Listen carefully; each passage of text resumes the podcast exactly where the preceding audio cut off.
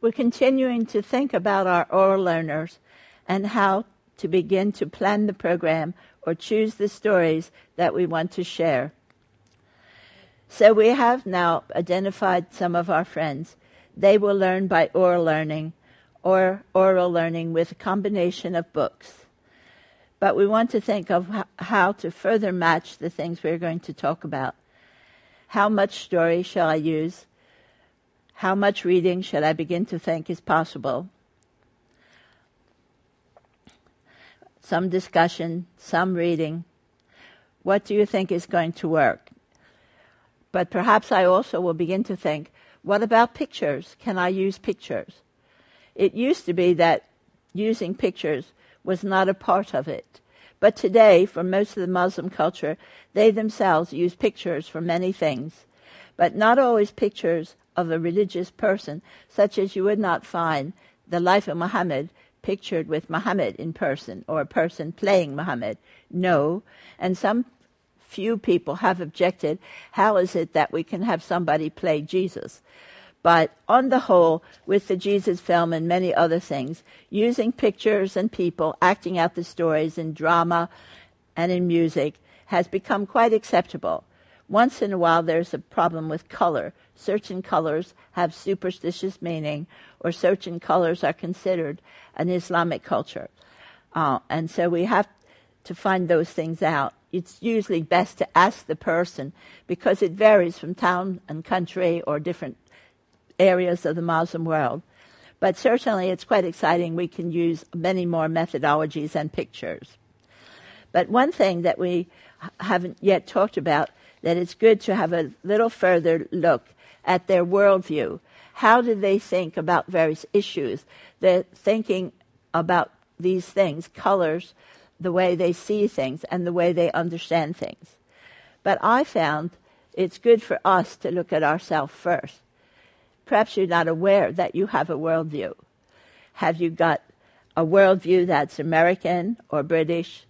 Or do you have a worldview that's American but clearly Christian? Have you thought about that issue?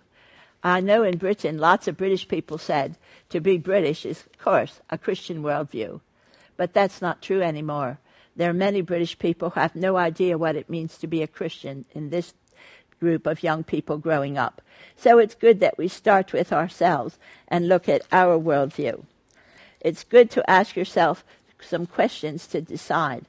How would you describe your view of family? Is great emphasis on the individual. You are special. You must achieve. You have a goal to become somebody. You're self reliant. You're successful. And you make all your own decisions and choices. I remember living in Tunisia when we were doing some house repairs and we were painting our house. He said, Oh, only Americans would do their own work. We never do that. We have other people do it. We're not supposed to be efficient. We're supposed to use the other people's gifts in our homes. People that are builders are builders, and cooks are cooks, and they do the cooking, and the builders do the building, or the painters they paint. But he said he'd met Americans, and they expect to repair their own car, build their own house, everything. There's no room for other people. So, how do you see family and your individuality? Are you a group person? Or are you a very strong individual person? This affects many things we do. And coming into the Eastern culture, the Eastern culture is the opposite. You may feel uncomfortable and not know why, but if you've looked at yourself a bit, you'll have some idea about how you fit in and what areas you might find difficult. And the extended family was very important at times. I come from a family that extended family was quite important. Grandfather used to make choices for other parts of the family, but not too rigidly. Education is usually a high priority for us. Learning by logic. We read things, we analyze them, we figure them out, make deductions, and then a summary and a, what we have achieved or learned. University is usually quite accessible to everyone and greatly valued for careers and jobs. So education is something that's very important. Religion, oh, you could be anything. You can choose. The worldview of most Western people is it's not important, but if you want to be, you can be anything or whatever, or you can change it or change a few times. It's a personal matter. In Britain, they like to keep saying religion is private and that you should keep it to yourself, which also certainly not a Christian. If you're going to share your faith, it can't be private. It's open and public. And it's acceptable also to not have a religion. But moral behavior previously was based on the Judeo Christian ideas, but perhaps no longer. So, how would you stand on these issues? What about health? Sometimes in our cultures, we have a fixation for fitness. Everyone must be fit, thin, food addicts, medical, uh, go to doctors many, many times. We have lots of hospitals, lots of research. It's a very high priority for many things. It's not a question of whether these things are right or wrong. It's a question of how each culture and people value them. This is not a value judgment, and we need to be careful. We're not measuring or comparing. We're just looking at how the values are. Politics, of course, is a difficult subject to evaluate.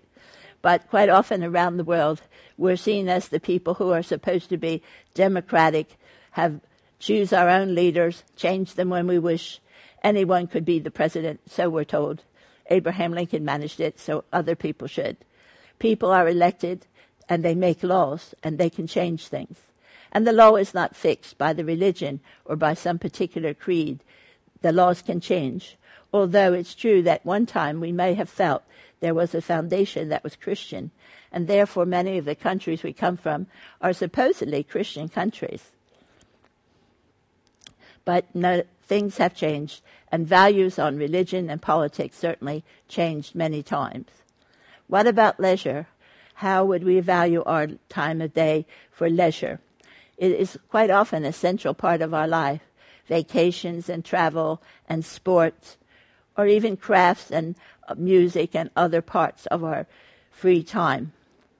After listing our own worldview and looking at ourselves, perhaps it's good to go back and ask yourself was my family view a very biblical one? How does my, my ideas about school and education reflect my biblical beliefs? What about health?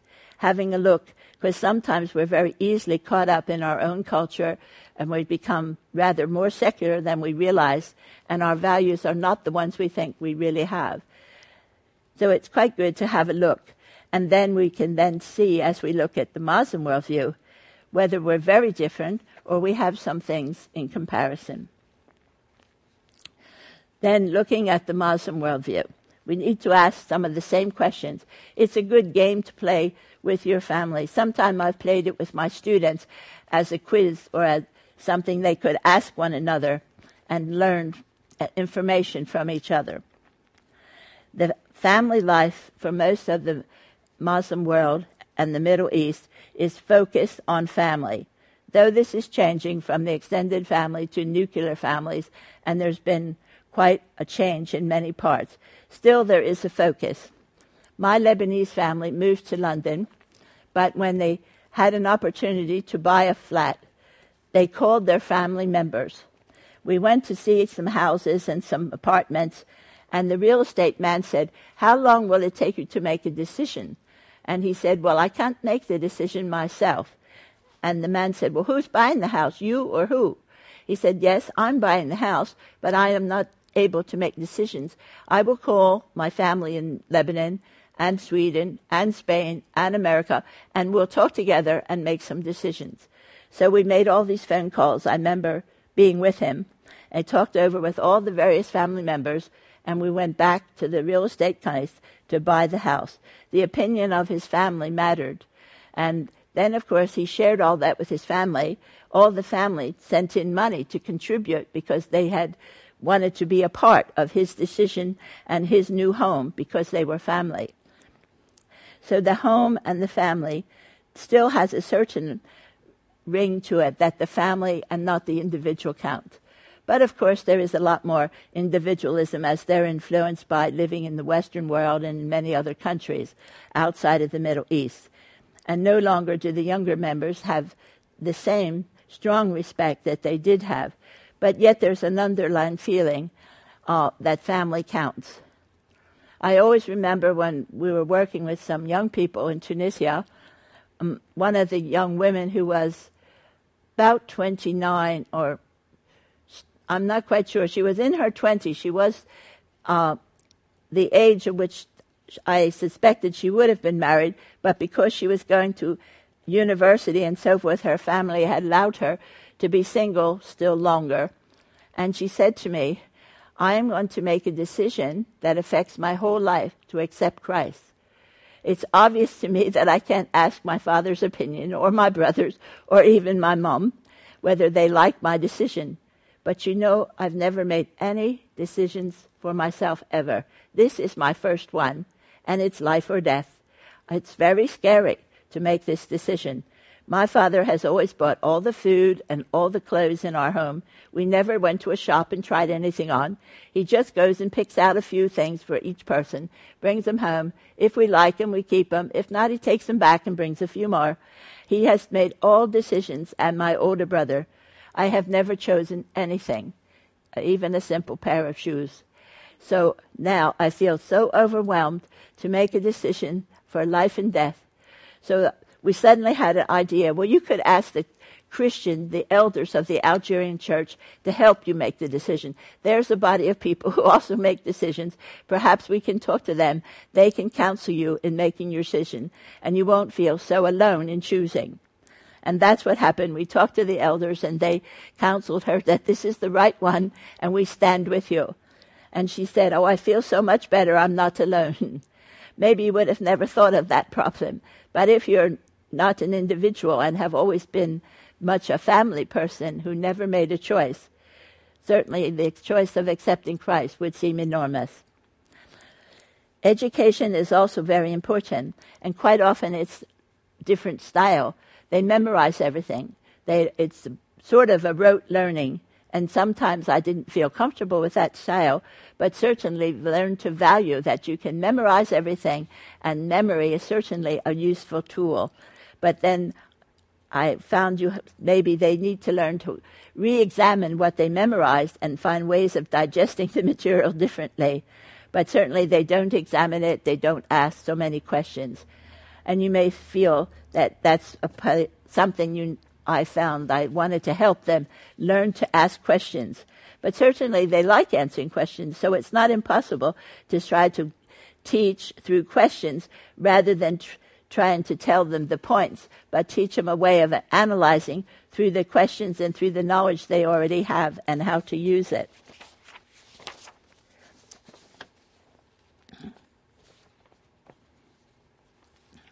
Religion, that's one which is very difficult to handle in the Muslim worldview because you are born a Muslim.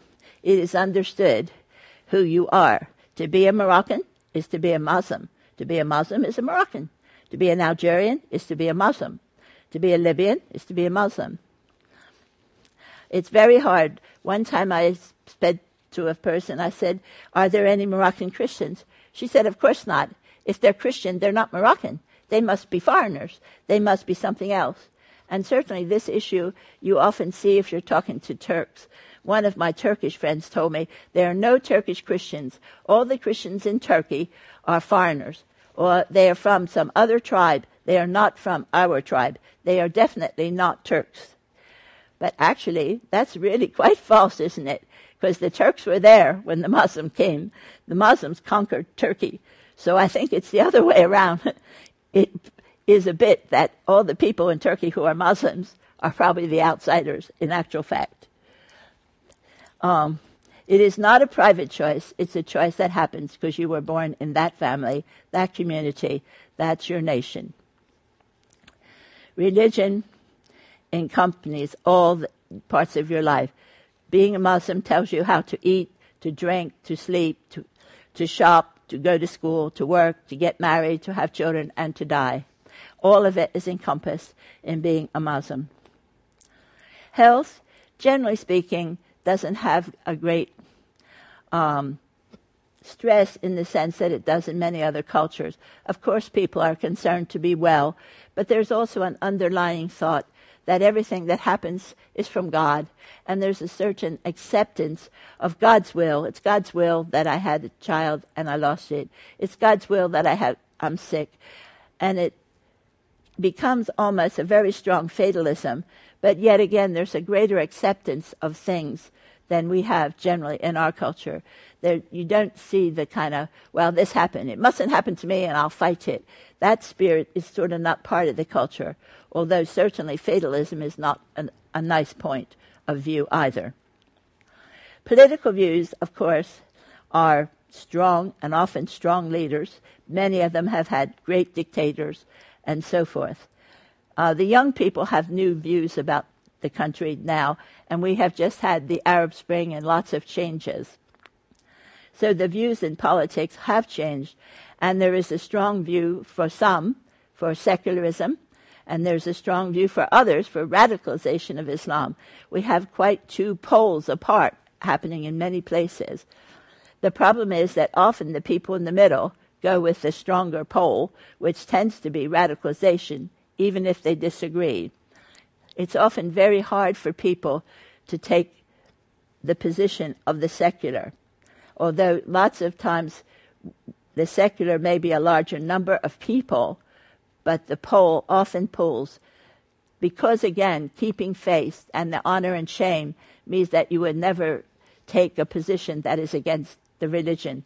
And the Islamic Brotherhood and the radical groups present their position as Quranic, as spiritual, as from God. So you must take God's side and not man's. So that in that case, the position, even if they disagree, openly they would not say that they would dare to take man's side. You must take God's, which on itself sounds really wonderful, but it's not if you're choosing the political unrest and the radicalism, which includes suicide bombing and all that. Leisure is never a priority, although there is a great enjoyment of music. And if you watch television programs, there is certainly lots of football and lots of music and lots of entertainment. Family holidays are happy, but mostly it's socializing with the family times together in the home. There are some further questions you might want to ask as you evaluate your worldview and the Muslim. What areas are important to me? Would my ideas clash with the Muslim worldview? I'm going to have trouble in certain areas. What areas of the Muslim worldview do you like or you think might work out to be very good and valuable? Or what areas do you think, as you look at them, are going to present difficulties and troubles? I didn't know a lot about Muslim culture or Middle Eastern culture before I went to live there. But as a child growing up and when I went to school, I had a particular problem is that I wasn't a morning person. And so many times when I went to youth conferences and then I went to go to a Bible college, there were lots and lots of lectures about getting up early in the morning, about reading your Bible and speaking to the Lord in the morning. And I always felt I'm a total failure. I'll never make it because I'm not a morning person. There doesn't seem to be any role in Christianity and the culture I'm a part of for me. and while I was at university, I had the opportunity to go with my university group to the university in the same town, and it was full of lots of Arab students from from the Gulf states and Saudi Arabia. And we had lots of parties and Bible studies among them.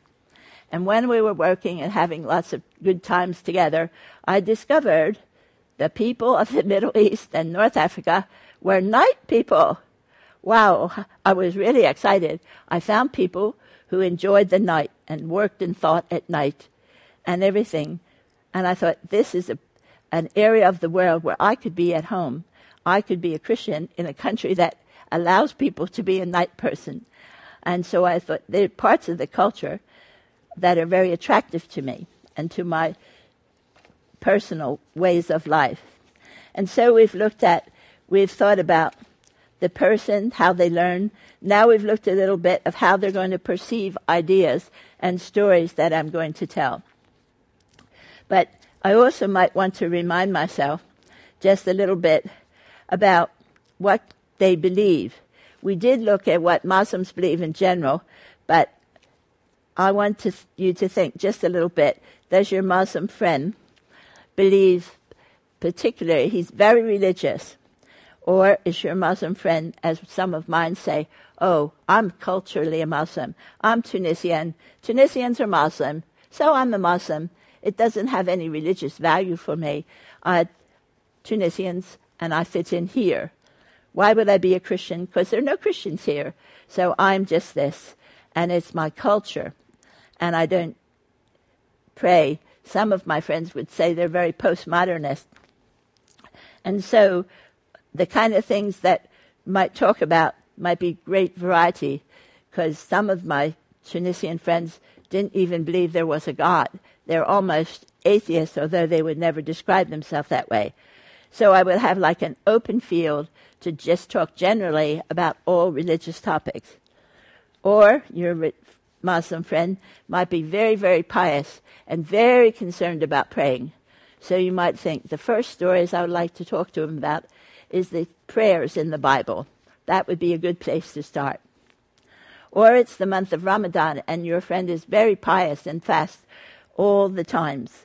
And so you might want to start with talking about fasting in Scripture. So it's just to kind of focus on a place where you think it might be an open door for you to speak. Perhaps it's the person believes in mystical things like when we were talking about Sufism. Or perhaps the person is interested in magic and seeing things happen. Then you would talk about issues like that. It's just to help us focus where we will start with our religious studies and our stories that we want to tell them. We'll continue to think about the stories themselves in the next lesson.